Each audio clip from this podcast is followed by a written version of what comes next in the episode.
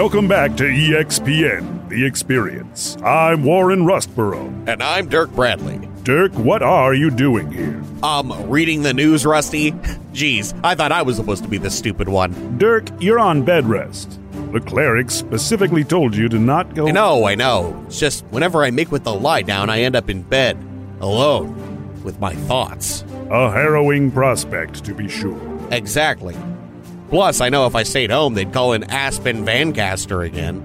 That guy really grates my cheese. You know, he wears sandals without socks, like an animal. As much as I'd like to discuss our fellow hosts' footwear, our main story is Team Gold Dragon and their upcoming Battle Axis quest. Oh man, I finally caught the rescry of their fight with Silver Song. What the hell's is Ashpool's problem? Perhaps he feels cheated for being passed over for the Commissioner's team. Or perhaps he's simply looking for publicity as he approaches his Forge challenge. Or maybe he's just a huge dirk. You ever think of that? I'm not sure I'd use those words myself, but I understand the sentiment. Ashpool wouldn't know sentiment if it crawled headfirst up his Asamar. Language, Dirk. I'm sorry, Rusty. That guy just really bakes my cookies. In any case, Ophidian Ashpool still stands head and shoulders above most of the novice rank, and while his persona does seem cause for concern, his growing fan base and early courtship from high profile advertisers suggests his edgy and grating style is here to stay. But he's a bad guy. Unfortunately, Dirk, some people like the bad guy.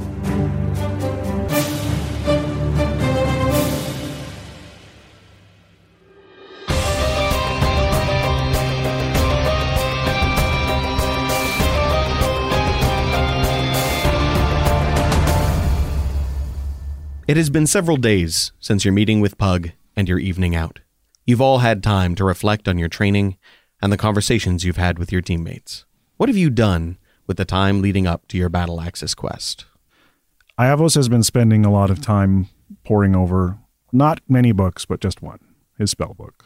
He is debating what powers he needs to call out to in the coming days. Constantly surprised by the destruction that he can weave with his hands, but wanting to be helpful to his friends. Struggling to choose between arcane and divine, and not really fully understanding the difference between the two and he spends a lot of time staring into a bottle, the old dusty wine bottle that was his sister's, with tiny universes of magic that seem to float inside, trying to make sense of it, spending time alone.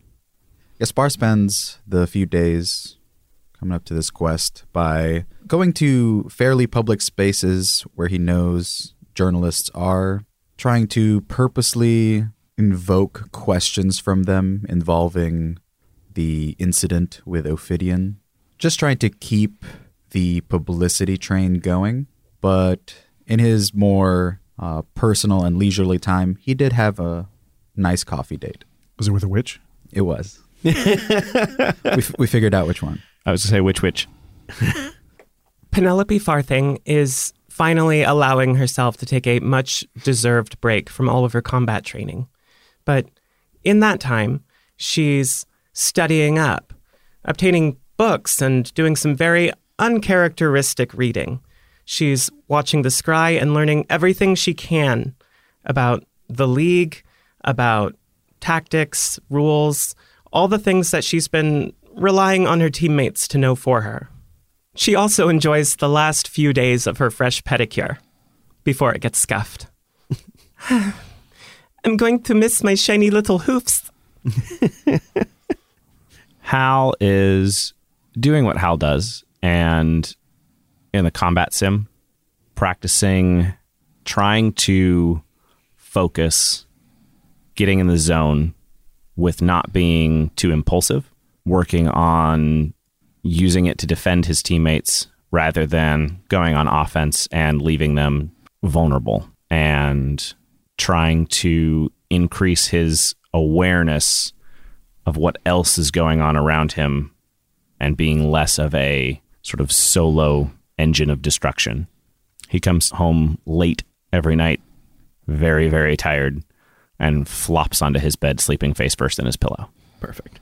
So, over these days, the Myriad Market has been in full swing. These last few days have been the tail end of the Myriad Market. Each of you now has the opportunity to tally up any resources that they might have bought that totals under 100 gold. And this all will be rolled into the quin that you spent. One of the things that Iavos got at the Myriad Market, um, aside from a few small spell components and a new silver knife, was instead of going to one of the stores or the booths that purvey items, he actually went to one of the money changers.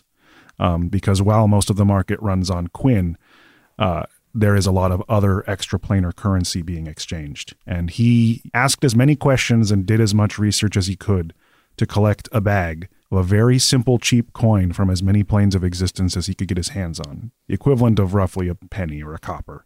And they jingle around as another accoutrement to his belt of many random items. All right, Uncle Pennybags, got it. Mm-hmm. But he still has one favorite penny. it's this one. fucking railroad. It's a misprint. It's got a cow on it. Because these items can't necessarily be brought into the Axis, you are not expected to give them to me now, but if you have any you'd like to detail, feel free. Okay. Mine count as spell components. Yeah. The day comes. You are scheduled to meet Fimberhuelen at the battle center. You take the elevator to the appropriate floor and approach the main door. Fimber is there waiting for you, wearing a purple brocade vest. He straightens it as you approach. Gold Dragon, how you doing? Hi, Fimber. It's been a while. It has something like a week. we are doing quite well. Tip top shape. I'm feeling much better. Mm, mentally prepared for what's coming. I'm not sure you're going to be able to be mentally prepare yourself for this one. Yeah, you have more details for us about this quest, right? We do. We do. Um, this is uh, a bit strange. So first, um, it's an extermination quest, but as always, the objectives are up to you once you're in the field. You can kind of change it if you need to. You just want to approach it with intent, where possible. Um, from what I can tell from the readout, there's no landscape to speak of. Not at all. So this is probably a classic dungeon. No shortage of walls and holes, according to the brief. Um, one oddity, there doesn't seem to be any um, metal at all. Curious. Almost none, if not none at all. Interesting. Right. Everything seems to be organic. Everything. The whole place is organic. Including the walls and holes? Everything. That's more than a little unsettling, but I mean, I guess we killed a god, so. I mean, there's some stone in there, but that's about it. There's also a lot of energy, life energy even. But there's no life forms. How does that work? That's what we'd like to know. Probably why it was chosen. I imagine this is one of the many times we are going to learn things about other planes of existence and the mysteries within the battle axis, and what it will reveal to us. Speak for yourself. I never learn anything. Well, since it is such a mystery, the only way to truly find out is to go. That's right. It's dry. It's very dry. From what I can tell, there's no natural water sources there. There are no natural water sources, but it is teeming with life, No, no. but not life forms. right. Right. This is why we're pretty excited about it. But I just wanted to let you know what was going into it. Interesting. We are going to walk straight into the intestines of a worm. That sounds far too ridiculous. That would never be a dungeon. Who has ever heard of Dungeons in Dragons, Gaspar? Hal raises his hand. we would have to go through some great maw first, probably. We would only be able to escape with some kind of deep cut. Look, I don't want to belabor the point anymore. The fact is, it's going to be a complicated dungeon. From what I can tell, it's very labyrinthine. Uh, it's kind of odd. Uh, these briefs aren't exactly forthcoming with lots of information. They're sort of um, probabilistic in nature and slightly divination. They sort of cast out with a, a, psychic impression of the things that are and may be and things that were once. And that's how we get this kind of loose idea. Our psychics work overtime trying to figure out what's going on inside. Well, if we don't have anything tangible to prepare for other than a lack of water, I suppose we should just be ready for anything. Yes, and presumably no food either. Well, with the lack of life forms, it means no plants, probably no animals, nothing you could hunt. How long do we expect to be there? That's the hard part. We can't tell you. For all you we know, you could be stuck in there for months. If we ever get in, if you get into a tight spot, you can always use your escape. You will get to zero for the quest, which would be a pretty bad hit for you right now. But I think one of the reasons why they're giving you something so more, so much more complicated than usual, is because I think they're prepping you up. I think you're up next for a Forge challenge, if you want it. The Forge Challenge. I was reading about this. It's um, is it, isn't that the test for hero rank? It is. It's usually a specifically designed dungeon made by some outsider, somebody who's not necessarily a part of the league. They tend to go all over trying to find interesting folks to do them. And it's kind of a big deal. It means you become a hero. And you all have yourselves somebody set up to accept your entire team when the time comes, rather than going piecemeal and going separate ways. I wonder if our sponsorship from the commissioner has anything to do with how quickly they're moving us along. I think it has more to do with the fact that you're moving on quickly. You're leveling up. You're leveling up a lot faster than we all expected. I mean, the only other team that's doing as well as you is, well, I mean, Grey Knight or Silver Song. Two names for one team? Uh, Silver Song's the name they've kind of adapted for themselves. Everybody except Ophidian seems to be kind of uh, embodying that whole style. But you'd know better than I would. It is very recognizable. Well, that's enough out of me. Have any questions? Seems like none of the questions I have have answers, so I suppose not. When I am procuring equipment from the League, are there perhaps other options of material?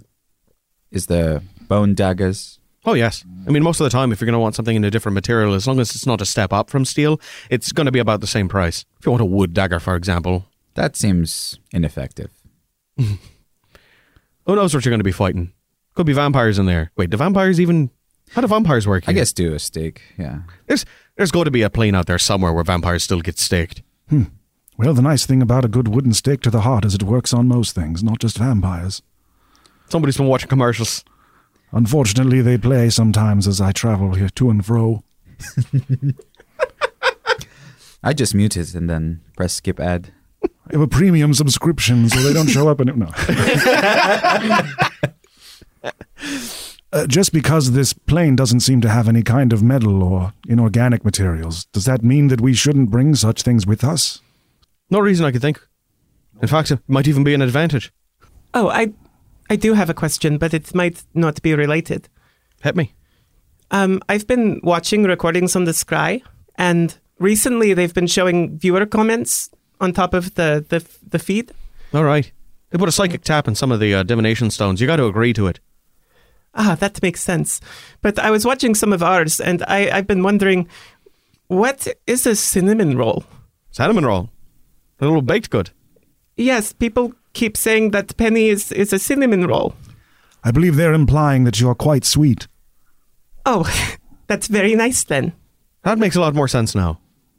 I'm sorry, I don't tend to get a lot of uh, human uh, jokes and references. They are calling you a snack. They're very fond of you. Is that a joke? Mm-hmm. It's good. I like it. You are learning. Any other questions? Preferably something not related to Benny's fan appeal. No, mostly alternative materials was my main question. Okay. I don't trust metal in this quest at the moment. I got to give you a fair warning. When you do graduate, when you move up to hero rank, whether you decide to leave and, and go to another plane or whether you decide to stay here, I'm not going to be your manager anymore. I'm specifically dedicated to helping novice ranks get up to, well, where you're going. So we might not see each other very much. Penny's ears droop. Any idea who our new manager would be? That's going to be up to um, probably the commissioner. I mean, assuming you decide to stay with the commissioner, that, that's entirely up to you. And I'm not here to influence you. I, I don't work for the commissioner. Uh, I work for the league proper, which means that no matter what, I'm here to support you as best I can. Doesn't doesn't everyone who works for the league work for the commissioner because he's the commissioner of the league? No, no. So uh, the league itself is made up of all of the individual spokespersons as well as any of the people on the commission. How- But the commissioner is just there to act as a kind of a authoritative voice and, and make the final decisions, tie breaking, things like that. They also tend to put forward uh, yeah, policy and things like that that everybody agrees with. Right. Okay. Yep. He doesn't work for the commissioner. Hal's eyes glazed over about three words in. It's kind of complicated. Suffice to say, I don't work for them. So you can trust my word. From what I know, commissioners good people. Fair enough, and just because we're not using you as a manager doesn't mean we won't see you around Zenith. I'll be frank, you'll probably not see me much. You'd have to seek me out. I'm going to be busy most of the time, and uh, I don't tend to get out a lot. Hmm. Seems that being part of the League isn't very conducive to having long term friends, is it? Perhaps once you join a Battle Axis team, you'll have a little bit more uh, dedicated time to people. Usually, they tend to get you specific trainers and everything too, which means you won't have to just split Pug's attention all the time. Well, I'm sure Pug's very eager about that. Oh, he likes you. He's just a bit gruff. Anyway, if there's no more questions, best you get your gear and get going. They're waiting for you.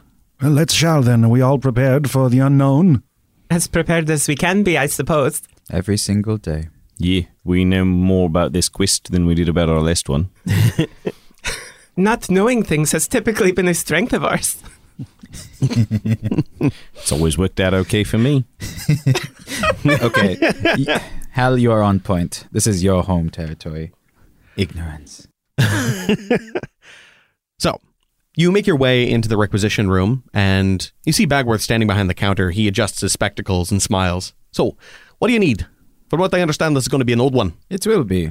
Um, I'm thinking of doing my standard loadout, but switching some of the metal pieces to bone or something partially organic. Why do you want to do something like that? We've received reports that there are no traces of metal in the landscape. I just would not like to agitate whatever's there. Can't tell you what to do one way or the other. I mean, Hal has a bone halberd, Yeah, can't bring it though. It's a Battle Axis quest. but there are bone weapons. Yeah, I suppose that's true. Uh, I'll take my usual loadout, but uh, I don't want anything magnetic. Right, I can do that. Anything else? Uh, Anything special? can I have a donkey? I mean, sure. Probably don't want one. Why are they made of metal? No, they're pretty hostile. Oh, Especially if you're going to be standing inside of a small area. Say there's little walls and holes in here, eh? This probably has to be a donkey that you are familiar with. They tend to be stubborn creatures. Also, I think you may have a misconception. Just because we will be someplace that is likely subterranean, the name Burrow can be deceiving. With the description of, of walls and holes, perhaps we also want some rope or other supplies. Um, I, I believe that some comes in an explorer's pack. Is that right? Yes. According to the notes we have from our last loadout, we uh, brought two Explore packs with us. Uh, I believe this time we'll want to carry some extra water and rations, but I don't think we'll need a tent like we brought to the cold tundra of Roque 43. can I bring a chicken? We'll have plenty of Wait. food, Hal. Why do you want to bring a chicken? Well, so I can eat it. I think we'll bring prepared food and not living creatures that make a lot of noise. We might not be able to make a fire, Hal, if it's an organic dungeon. Hal, it will be much harder than it already is for you to walk stealthily if your bag is clucking. So, what are you guys getting other than your normal loadout? My new spell components, uh, 15 gold worth of extra rations and water. Um, I'm taking two extra javelins, and I think Hal will take just wood javelins. And you're not wearing your armor anymore, right? I'm not wearing my armor anymore because my barbarian AC is the same. Marvelous. and uh, Penny upgraded to studded leather, which is what, 45 you said? And I'm still the most overpaid person on this team. Excellent. Right, there's all your gear. If you need anything, come to me. So we'll have to be leaving some of our magic items behind, of course. That's right. Now, usually you can, if you want, spend uh, a glory in order to carry a non-Battle Axis item and the hair. You also have to get it approved. So, in your own time. Well, I'm going to be taking Zillos, of course. Uh, Penny says as she, like, kind of taps the handle of her sword, um, and and the shield. I I think they count together. Oh, that that actually means that we get some gold back because it's coming out of our magic item allowance instead of our equipment allowance. You right? Then I think I'll be upgrading my armor a little bit. I seem to be a little too squishy for the likes of these three ruffians. What you wearing? I think I will go up to studded leather like Penny. Mm, lovely. I So- think that's a prudent choice. It should fit under my robes just fine. Make me look a little more muscular, yes? I don't think there's much hope for that. Oh, and um, my ring. Uh, I'll be taking that as well. Right, fair enough. If there's not going to be any water, I will probably leave this harness of the waterborne behind. But I will take this skull. What about Ecker? What if you need to swim in a bunch of uh, filth? You bring up a good point, but Not it. Yeah, you're probably fine. Yeah, I mean, the only magic items I have are the sword and the um, halberd, and I got both of them not in the Axis, so I can't bring them. technically you can bring non-Battle Axis items into the Battle Axis, but first you need to fill out a bunch of paperwork and you need to spend the glory. Yeah. Uh, I'm not bringing any non-Battle Axis items. Uh, I don't do paperwork. Oh, Hal, but this came for you. Hmm? It's a it's some paperwork that you did. Gaspar hands him just a neatly organized binder of paperwork. Hal opens it, looks at it, sees his signature perfectly duplicated. Uh, I'd like you to roll me a quick, uh, what would that be, sleight of hand check. That's a nine. Uh, Bagworth looks at the paperwork. Do you give your consent to let somebody else forge your signature? This is not uncommon for teams, especially teams that have uh, people of your particular class. I like lean over and I look at it, and I add a loop to one of the letters, and I'm like, it seems to be in order to me. You try not to punish uh, illiteracy. Who adds six loops to their signature? It's too much. I'm not illiterate. I can read. Right. Well, if you couldn't. He has a lot of O's in his name, Gaspar. Eddie, you ready? Yes, I think so. Ooh, this armor makes me feel all the more safe. You're still a wizard. Look at us, just a bunch of studs. You cross the walkway into the collar and meet the director of collar operations. Tall as ever, he runs his hands over his bald head, and he seems unusually happy. He has a large smile on his face that seems to stretch his already angular features to even more uncomfortable angles. It's pleasing to see you again. I wish I could say the same. It is quite an infectious smile, though, isn't it? Yes. Why are you so happy? We are delighted for this quest. Servants of the Axis should be pleased to enter. Is that what we are, servants of the Axis? Very much so. Hmm. I could not be more delighted. The energy readings, the information that we might gather from this particular quest eh, are ah, beyond exciting. You're just a natural born researcher, aren't you?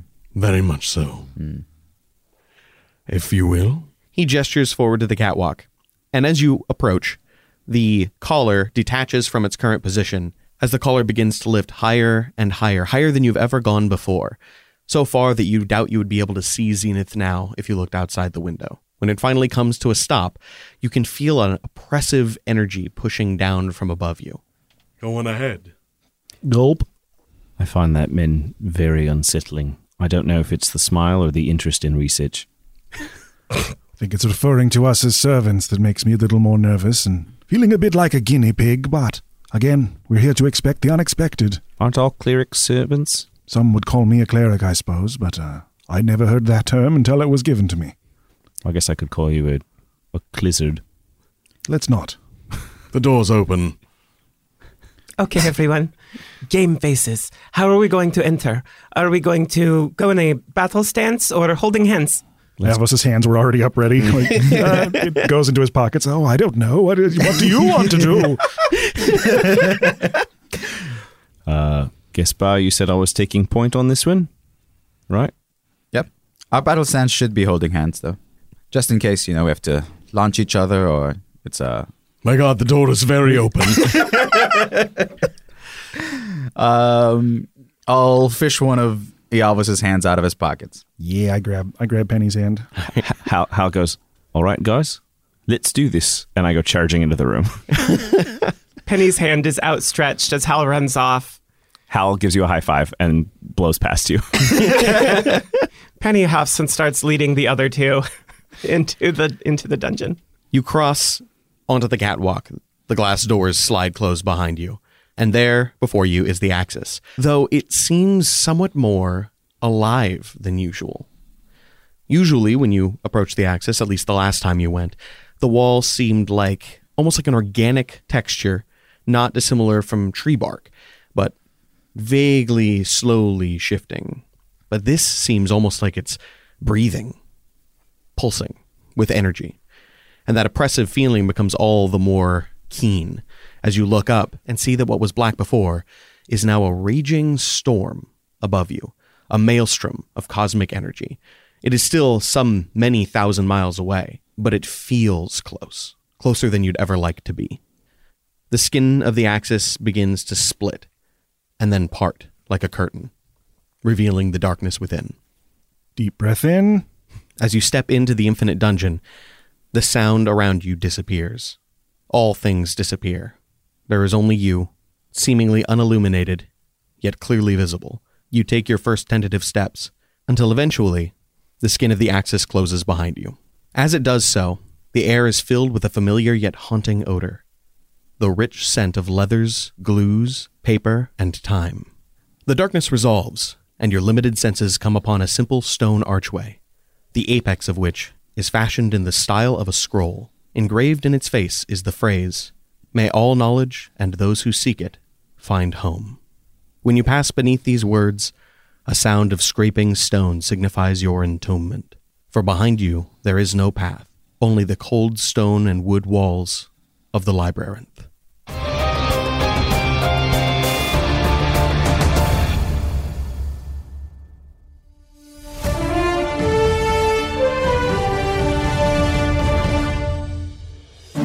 Team Gold Dragon has just entered the Axis, and my gonads are itching in anticipation. Gonads? Yeah, you know, the bumps on the back of your head.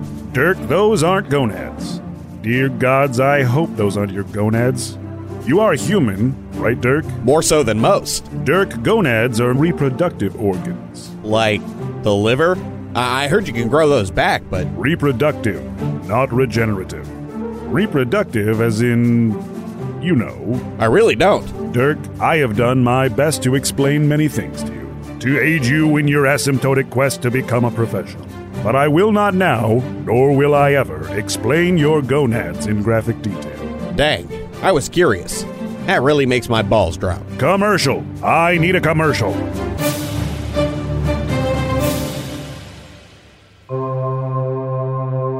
We're about to witness a planar phenomenon, a keyhole between worlds that only marketing can penetrate.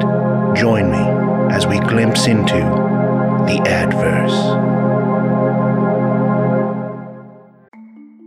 As a podcast network, our first priority has always been audio and the stories we're able to share with you. But we also sell merch, and organizing that was made both possible and easy with Shopify. Shopify is the global commerce platform that helps you sell and grow at every stage of your business, from the launch your online shop stage all the way to the did we just hit a million orders stage. Whether you're selling scented soap or offering outdoor outfits, Shopify helps you sell everywhere. They have an all in one e commerce platform and in person POS system, so wherever and whatever you're selling, Shopify's got you covered. With the internet's best converting checkout, 36% better on average compared to other leading commerce platforms, Shopify helps you turn browsers into buyers. Shopify has allowed us to share something tangible with the podcast community we've built here, selling our beanies, sweatshirts, and mugs to fans of our shows without taking up too much time from all the other work we do to bring you even more great content. And it's not just us. Shopify powers 10% of all e commerce in the US. Shopify is also the global force behind Allbirds, Rothy's, and Brooklinen, and millions of other entrepreneurs of every size across 175 countries. Because businesses that grow, grow with Shopify. Sign up for a $1 per month trial period at shopify.com slash realm, all lowercase. Go to shopify.com slash R-E-A-L-M now to grow your business, no matter what stage you're in. Shopify.com slash realm.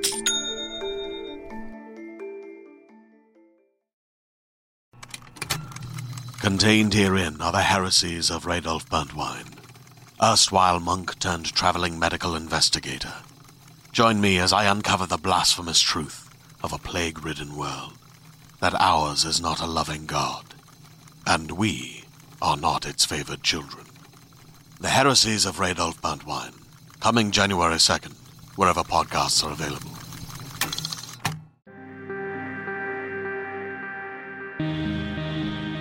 Ether date G28833. This is Captain Raymond. This may be my final recording. Power is fading. Hope is fading. I've been alone for 87 days now. When the Parabella got attacked by extremists, we got to the escape hatches as soon as we could. Logically, being the highest ranking officer, I was the first to get onto an escape pod. We grabbed whatever supplies were in reach, some of us made out better than others. I have very little doubt the rest of my crew is dead, fired off into nothingness in their own pods, flying coffins on a sea of black in neon. My rations are almost out. I fear I may be losing my mind. So, if anyone finds this, just know these are likely my last words. First, please be kind and try to understand your fellow man. Being alone means even missing the times with those I hated most. Second, if you have to grab rations to survive, don't go for the ice cream first. It gets old after 29 days. And last, be sure to visit manscaped.com for all your body hair maintenance needs. One of the crates aboard my pod was a part of a shipment of Manscaped Performance Package 4.0 grooming kits. It comes with the lawnmower 4.0 with skin safe ceramic blades to avoid any hole damage, and a powerful LED light to help navigate in the darkest place. It also includes the Weed Whacker for ear and nose hair removal to help tidy up your black holes. The Ball Reviver deodorant to make you ready to greet unexpected visitors. The Ball Toner for the softest touch in the galaxy. Not to mention the addictively comfortable boxer briefs. The irony of my extended isolation is that my celestial body has never been so pure and silky. My lower deck and captain's log are spotless and ready for takeoff. I smell and feel wonderful, despite these weeks alone. If I'm to leave a corpse behind, let it be clean shaven and sweet smelling, so they can remember me as I lived. Oh, and be sure to use code LUQ for 20% off and free shipping on your delivery. Captain's orders.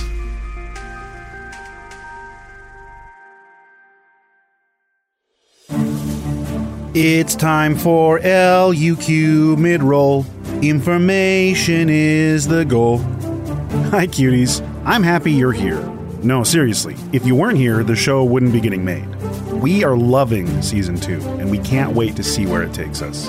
If you've hit what we call the wall and can't wait for new episodes to come out weekly, remember you can always go back and see what you missed in season one, because there's lots of hidden, tasty tidbits, or you can check out D20 Questions, where me and Zach interview local gaming folk.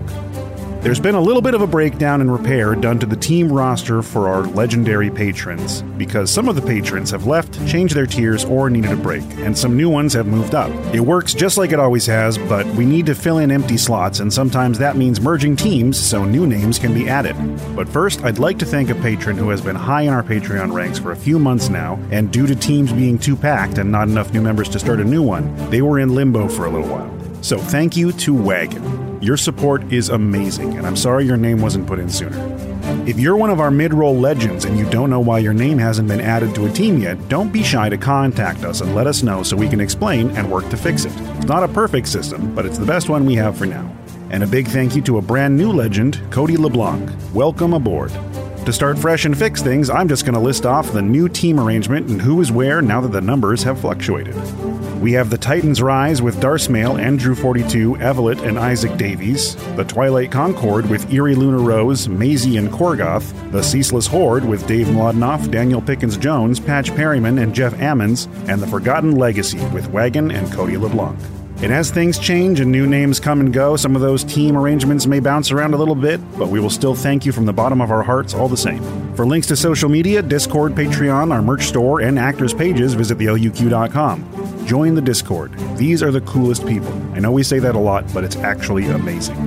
If you want to contact us to advertise with the show or get out a personal message, admin at slap-studios.com is the email. And if you want to send us something, by the way, we love fan art and we definitely share it online. P.O. Box 230091, Tigard, Oregon 97281 is the P.O. Box. Just no homemade food.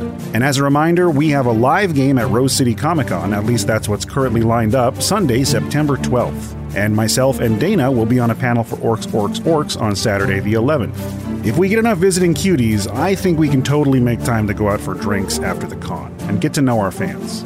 We've been very active on Twitch lately, so join us at twitch.tv forward slash slapdash streams. Mondays we premiere new episodes with a Q&A afterwards, and for the time being, those will be hosted by our very own dungeon mistress Dana, which I am very happy about.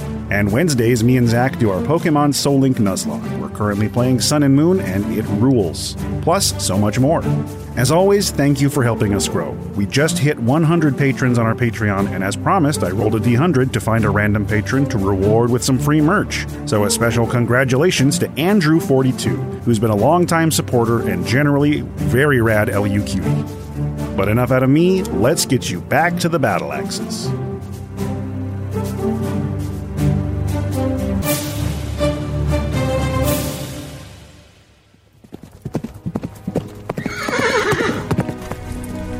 My brother, it is a joy and honor to ride beside you through the fields of Ashenfane, our hair blowing back in the wind, the horizon waiting to embrace us.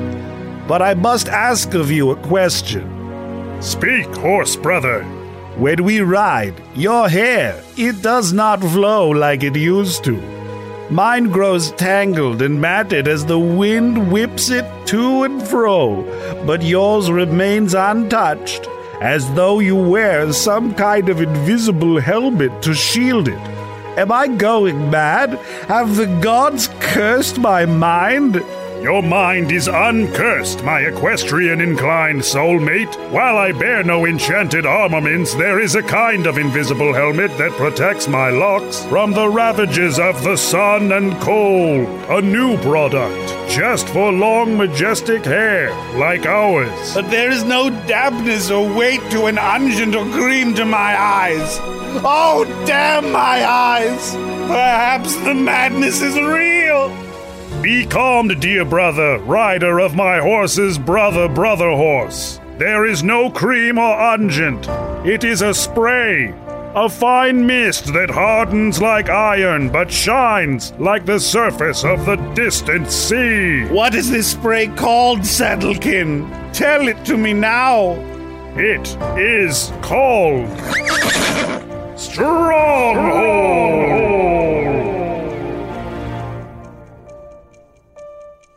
Stronghold, stronghold. It'll keep your hair from going anywhere. Oh, yeah.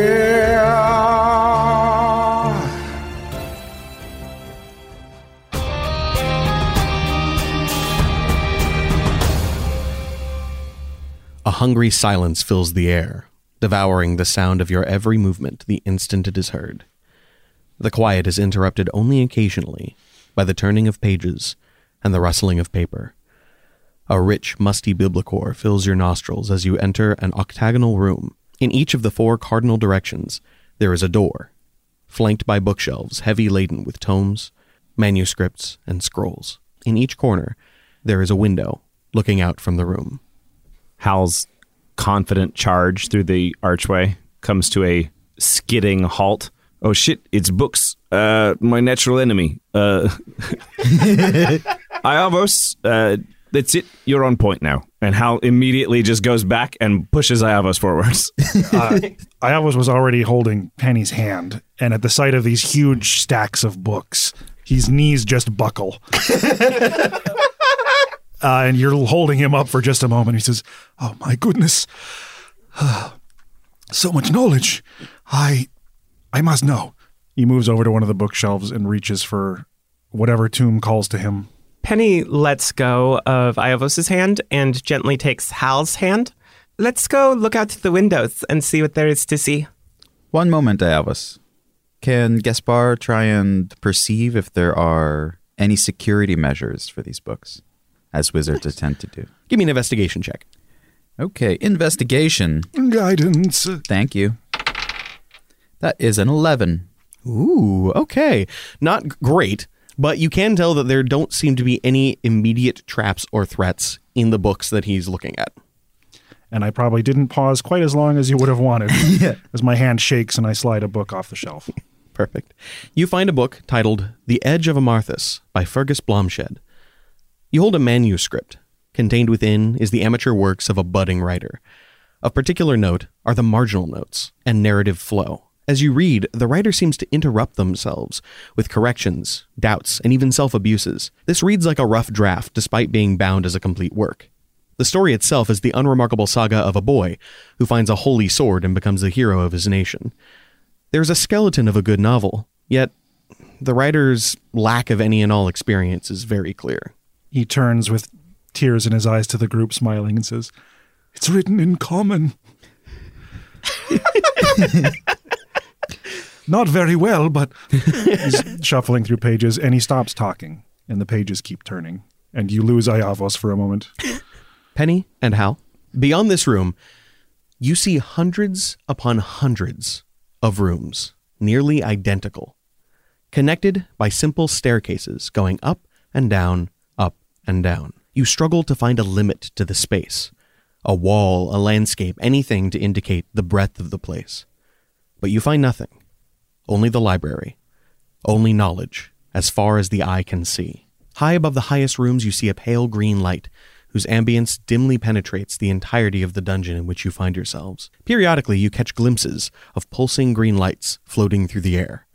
As your eyes travel down into the abyss below, you see myriad emerald stars dancing dimly through a dusty haze. It's books. Why did it have to be books? H- Halifon, Yeah. will we be penalized on discipline if we don't read every book? I don't know, Penny. uh, But it's an extermination quest, and I'm not sure if we're supposed to exterminate the books or dust mites. What do you have to exterminate in a library? Noisy people? Perhaps this place has a master after all. It is at those words that deep in the gray chasm below, you hear the first signs of life. A distant and tortured scream, for which there is no echo, only anguish and silence. I'm sorry, what'd you say? Zoned out there for a moment. Closing the book and sliding it back. I immediately fingers like dancing along the spines to find another one. I want to know how many books Zach has prepped. Like, are we playing an Elder Scrolls game where he spent like hours and hours just writing titles and tiny blurbs for each book? Not that many. He just Like- starts reading off of the Skyrim wiki. Yeah. The busty Argonian maid. I was thinking if these are all like unfinished books, like there's got to be some fan fiction and stuff in here. sure. Oh no. Perhaps we should be quieter in the library. yes, very smart. Gaspar, well said. So everyone heard that. I don't know if we are supposed to go and help that person, but the abrupt silence tells me that there is no more helping that person. Iavos is now aware of the fact that you are all looking out the window and seeing that this is an endless chamber, continuation of shelves and shelves of thousands and millions of books. And as he puts his hand on the window, his body kind of goes limp and I catch him. You notice now that the windows are all without glass. They are three archways, with the center archway being the tallest.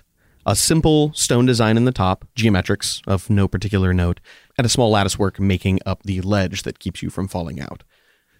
Every single room seems to have these windows. Every single room seems to be octagonal, and every single room has stairs leading out. Does the window look large enough that a human body could fit through it if they propelled themselves? Easily. Uh, wiping just a tiny bit of drool off of his chin, Iavos says, Surely the answers to our quandaries lie in one of these beautiful tomes. Uh, I'll be certain to find it in no time. Let us do this quickly. This place seems to be sapping Iavos' strength. I've never felt stronger. I am going to quickly scan and just kind of look at titles of books. Um, how would you characterize them? Everything in this room seems to be very stilted. All of the titles are some combination of words that clearly indicates like a young adult novel. Uh, the sword of whoever, the uh, the the pendant of something or other, uh, the the journey of X, Y, or Z, Don't read that one. and all of them, as you open them, you realize are all individual rough draft works, mostly including these odd narrative breaks, and very much self abusive. The people who wrote them clearly are not pleased with them. Some you find are not in common. Some are in strange languages you've never seen before, the names of whom aren't in letters you could even begin to pronounce. Gaspar is still mistrusting of the unknown environment. So while people are looking through books and everything, Gaspar is outwardly looking to whatever could be moving, if anything reacts to a new book being touched, and so hasn't really specifically scanned any particular title. Fair. Um, as you stand and as you kind of explore a little bit, I want you to go ahead and roll me a perception check. A perception? Mm-hmm. A six. I see. The only thing you seem to notice is the silence. It's not unlike being in a soundproof room. You say words, you make noises, and nothing seems to echo. There's no reverberation, nothing. It's as though you're in a small, tiny space. They said that this dungeon was full of life energy, but no life forms. Um, standing at the window, looking out at all of the other rooms, Hal's going to ping one of his divine senses and see if I can detect anything. Um, you send out your ping, and as you do, you notice it doesn't come back, quote unquote. It goes out, and you can almost feel the sensation of energy passing through the walls and kind of giving you a glimpse of what might be beyond. But you sense no life that signifies evil or hostility, instead, just emptiness. Iavos has an open book in each hand and a couple on the floor that are open, trying to piece together what they have in common and coming to terms with the fact that these are all, you know, rough hewn books. None of these seem quite finished or polished as a normal published novel would be. Despite the lack of wind, this room seems quite drafty. Eh? eh? He is feeling stronger than ever. And you're not sure how, but you're pretty sure he's actually doing a pretty good job of reading all four of these books as he's like moving them with his thumbs and putting them back. Perhaps the librarian has done an excellent job of organizing all of these tomes. If we go into another room, it might be different kinds of books. Yes, if they're more refined, perhaps finished, edited. So, Iavos, be honest with me. How many more books do you have to read before we go on to the next room? That is a matter of desire, Gaspar. After these four books, just read one more. We should start making our way through these rooms. I fear I'm not going to be able to do any of these to completion with the level of detail that I wish. I'm just skimming, looking for clues. What threads tie them together? And he closes the two and slides them back on the shelf. Unfinished legends of some kind. These are all quite, well, dull to be frank, but not sure. Is there perhaps a code? Sometimes people write nonsense, just blabbering on, but hidden amongst the text is a code. I'm delighted by how many of these books are in languages that I can read, which is more than a few, let me tell you, but there are some alien symbols here I've never seen before. I fear I don't have time to do any translations, but sliding more books on the shelves and putting them all exactly back where he found them, with reverence. There does seem to be an organizational system at play here. There's consistencies, but it's hard for you to pin down exactly what they're using. Yes, we can move on now. Uh, though there are many more books I will need to. oh, wiping a little more drool from his chin. Investigate thoroughly. Well, if Fimber is right, we could be here for months. Oh dear, that would be dreadful. Doing the math of how much days of food they have. Let me say, well, I'll need- How long did they say that um, we potentially had between contractions? Unknown. Because I, I feel like I almost could spend a lot of time here. Yes, I'm curious if they'll let me come back at my leisure. um, if that strange sound was any indication, perhaps we should seek the staircases leading downward. Yes, let us be valorous. Well, I will do the investigation of the shelves, but when it comes to hallways and stairs, Gaspar, you are driving this flying ship. I Iavos, Yes, Hal? uh, are any of your spell components um, chalk or charcoal, perhaps? Mm, Yes, Uh, could I borrow a piece? uh, certainly. Just be careful. What- Wait, what are you planning to do with this? Well, we're in a labyrinth, and we might need to get back to the rooms that we've been in before. So I was just going to make a little mark here on the floor to indicate which direction we went when we left this room.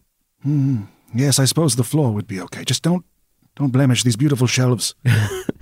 You begin making your marks as you continue to make your way downward. You try to follow only the downward stairs, but you often find yourselves without a downward path at all. As you make your way, There's an unmistakable sense of descent despite your uncertainty that for every down step, you seem to take an upstep soon after. Well, Iavos is behaving, but if any particularly juicy book titles come to attention, he's going to stop and uh, investigate to learn more about this place. After a few rooms, you do notice that the general theme of the room seems to change. At first, it was all seemingly adventure stories and things like that, but eventually you come across what looks like a room full of nonfiction. You grab one of the books, and it is titled Man and Machine by Traeger Frome.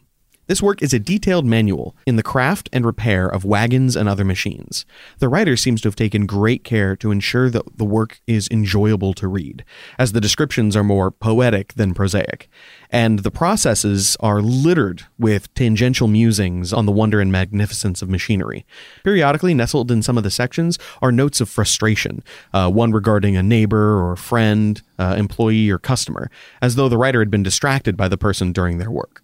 What a beautifully informative tome of uh, details regarding mechanics. But this is a, this is almost like a journal, like they're stopping and collecting their thoughts here on the page as they write it, both finished and unfinished. How very curious. Perhaps this is somebody's collection of unfinished works that they have decided to bind and cover as if finished. Hal looks out the window at the endless, endless, endless rows of books. Yeah, I've known a few writers. There's probably this many unfinished books in the world. Yes, they definitely seem to not be brought to completion quite yet. And who knows if someone's even transcribing these, but maybe every time we have an idea, it appears in one of these books, in one of these endless rooms. My sister had an old tome that a book of that size should only have so many pages. But I don't think I ever saw the same page twice inside of it. When I was young, I had a small book that I used to compose songs and poetry in. I wonder what happened to it. Never too late to start again. I suppose so. You continue moving down, down, down. The rooms don't seem to change too terribly much. Sometimes there's a pillar in the center of the room, all lined with books, sometimes desks, but there's this crushing sense of familiarity and sameness to it. You're finding that the markings you're making are very useful because as you leave one room and then you go to a dead end where there are only upstairs, you have to go back the way you came, erasing the marks as you went, and then finding a new down path. But eventually you do find yourselves going down more. Another book that catches your eye is titled Lamentations by Sappho Clot. In your hands is a diary. The words are tear stained, in metaphor if not in truth. It is a free writing of the author's losses, great and small throughout their lives, following no date structure, nor allowing for punctuation or indentation. The work is wholly string of conscious beginning to end. I don't know about you, but I'm kind of tired of nonfiction. Maybe there's something more fun later on. Oh, there is much fantasy to be found in that which has been truth, Penny. This is a strange one, though. All these books, to read a novel, is to look into the mind of the author, but this, this is raw, unfiltered, like drinking from the source, tasting the frozen glacier melting into clean drinking water, but in book form. Yeah, there's no water here. Iavos. They already told us that. It breaks my heart to know these books rest here, unread, no eyes, no minds to share them with. This is just as much a prison of dreams as it is hallways with shelves. You continue your journey. Is there a particular form in which you're following? One person going through the hallway first? Does anybody examine anything? How do you how do you proceed through this dungeon? I imagine Gaspar is leading the way as far as going through rooms and hallways. Mm-hmm. And out of practice, you've learned that if you don't keep Iavos in the middle, you will leave him behind as he distracts himself. Typical old man in a shop situation. Yeah. So Gaspar leading just through the archway, Iavos right behind Penny, and then Hal to make sure that he can shush people forward so that they don't get distracted because we need to keep moving. and you don't have to worry about Hal getting distracted by books. Yeah, exactly. yeah. Um, Penny is likewise not particularly interested in this section, so she's going to be paying attention to the environment, looking for any differences or changes from room to room, and just like double checking out of open windows to look at the landscape and see if anything's changed as well. Give me a perception check. I would like to give Angelo a high five across the table because we're both in the sixes club. Oh, let's High find out. six. Let's find out what mine is. Perception? Mm-hmm. I have a three. Ooh, half. Yeah. Yeah. Right? It's like our one wise person is just reading books. Yeah. Penny is suddenly like thinking about composing songs again and just kind of like muttering to herself. Yeah, it's it's odd as you try to take in your surroundings, look outside the windows, get an idea of what's going on around you. All you can pay any attention to is the silence. You don't see anything, you don't hear anything, and then periodically you'll hear what sounds like the rustling of paper, but you assume it's just the reshuffling of scrolls as they settle over time. it's just books. It's books and books and books and books. It's all it is. It's just books. There's just so many books. There's never ending books. We'll be here forever. Iavos, you find another book towards the end of this section mm-hmm. when you start to realize that the tone of the space is changing. This one is titled Excruciato, with no known author. Within, you find only suffering, pain, and torture described in intimate detail. It seems at first as though it is written from the perspective of the victim, but by the time you realize the intent of the torturer, it's too late. I would like you to roll a wisdom save. Ooh, tasty. A 23. Nice, nice. Um, you manage to quickly close the book as soon as you start to feel the malevolence uh, radiating from it, and you take no damage. But for a moment, you felt the sting of sharp metal on your skin. You felt cold, cold ice wrapped around your skull, causing you to uh, slowly lose your mind. You could sense the intent, and it was not a good one. Stop, he says, like hand shaking as it slides back into the shelf. Some of these books have power. More than a book should, or perhaps exactly as much. I read of pain, and I felt it. I can feel the blades against my skin. Be careful with what you touch here. These are more than words, these are feelings, horrible truths. Maybe we could find a book on not being lost then. and that would lead us where we're trying to go. Brings me comfort that your mind is trained in these ways. I don't think most of us would be able to resist the magic of the words in these tomes. Yeah, I think I'll just make a point of not reading any of them, thanks. The studies of my past are both in knowledge and in nightmares. You continue on your way. I would like Gaspar to roll me a investigation check. This I will guidance now that I'm all focused up and stabbed to attention. 25. Cool. And give me uh, one more. A guidance two. 16. Nice. Okay. It is now twice you have found what was obviously a breakaway stair. Not as though it was intended to break away, more that they just seemed like they were either rotted out or hadn't been repaired recently, or just unluckily built. But you do find them, and you do manage to avoid them. Well done, Gaspar. You're not sure how many more of them there will be, and you're not quite sure who built this place. But what you do notice as you get a closer look at some of the carpentry is that there is no adjoinment in screw or metal, but rather using a kind of pressed joining where everything is cut to specification and then pressed in to never be removed again. These measures seem like they are here to slow us down. With such a great space, perhaps infinite space, having me slow down to investigate every stair could be the war of attrition they are trying to win. I will say there is some comfort in finding one thing different than the others besides the books on the shelves. I agree. As you continue to make your way down, the sense of foreboding grows. The number of green lights that you've seen before seems to increase, almost like fireflies dancing through the sky. You begin to see them in the libraries themselves. As you begin to spend time examining them, you begin to realize that they don't move like insects or any kind of animal that you've ever seen. They seem to simply hover in one space, and then they move towards something. And then they stop, and then they move. There's no predictable pattern to it, but this is definitely not the behavior of a creature with a mind. Using the particular senses of the Vries, if I make a high pitched sound, do these lights reflect sound, or are they simply just beings of light? You let out your chirp. It's a very piercing sound, and you notice that the sound moves completely through them. You also notice that there is no sound reverberation outside of the room. As soon as it leaves the immediate space, it seems to stop. making echolocation difficult beyond the room itself. But after that chirp, you notice something. The sound of rustling paper seems to have increased. I may have woken the books up. As you say that, you hear the turning of pages, the shifting of scrolls, and it begins to sound rhythmic, not unlike footsteps. Something is coming toward you. After the terror that he felt experiencing the torture of that book, Iavos is going to almost instinctively uh, call out for the blessing of the third and cast false life.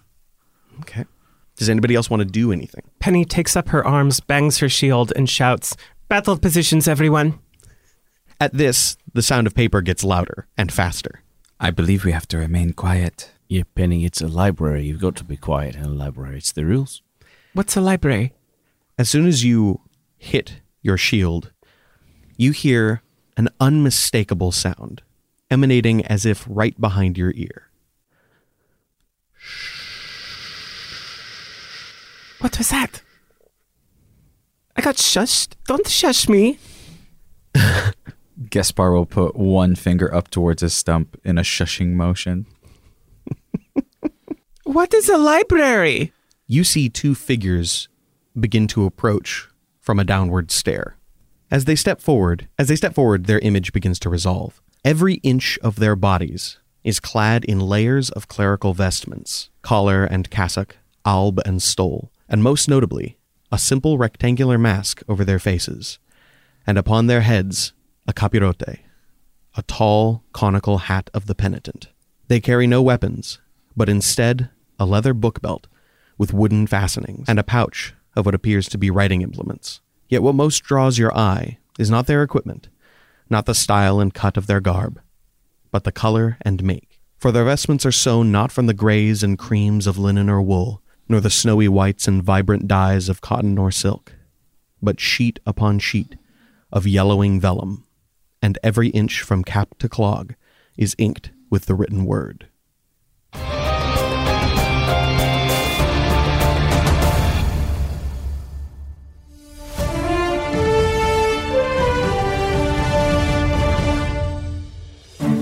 Team Gold Dragon, making their way through the halls of the labyrinth, have come upon their first threat. Rust, I'm pretty sure the first threat was a dungeon full of books. If they have to read to solve this dungeon's puzzle, I might just tender my resignation. You mean tender? Like nuggets? No, you tender a resignation. Never mind. Dirk, if you decide to end your career at EXPN, I won't stop you. Oh, I could never leave you all by yourself.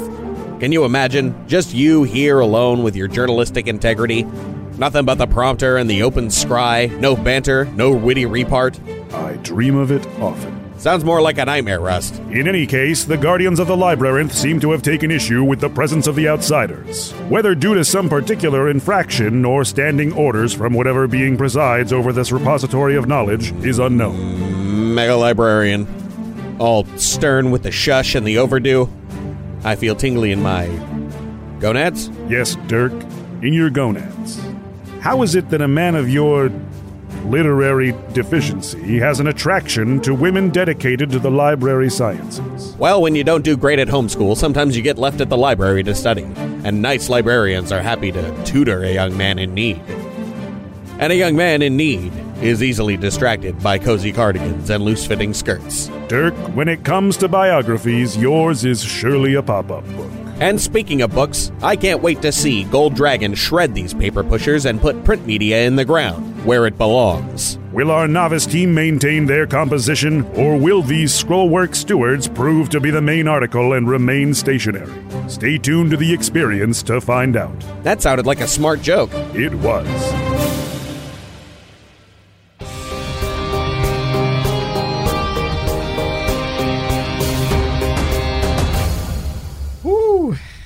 I'm tingly Yeah. Um, in my special spaces.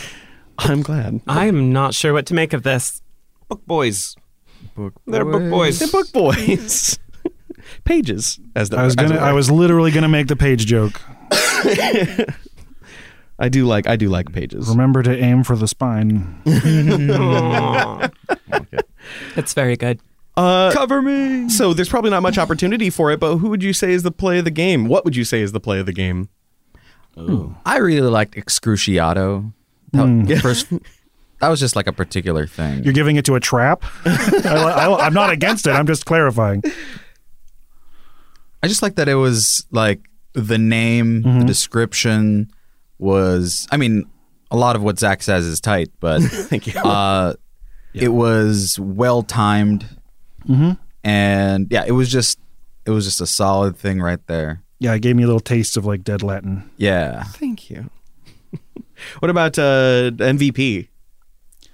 MVP. the pages. No. It's really whoever like shelves these books. I think it's the carpenter. the carpenter. definitely not getting paid enough.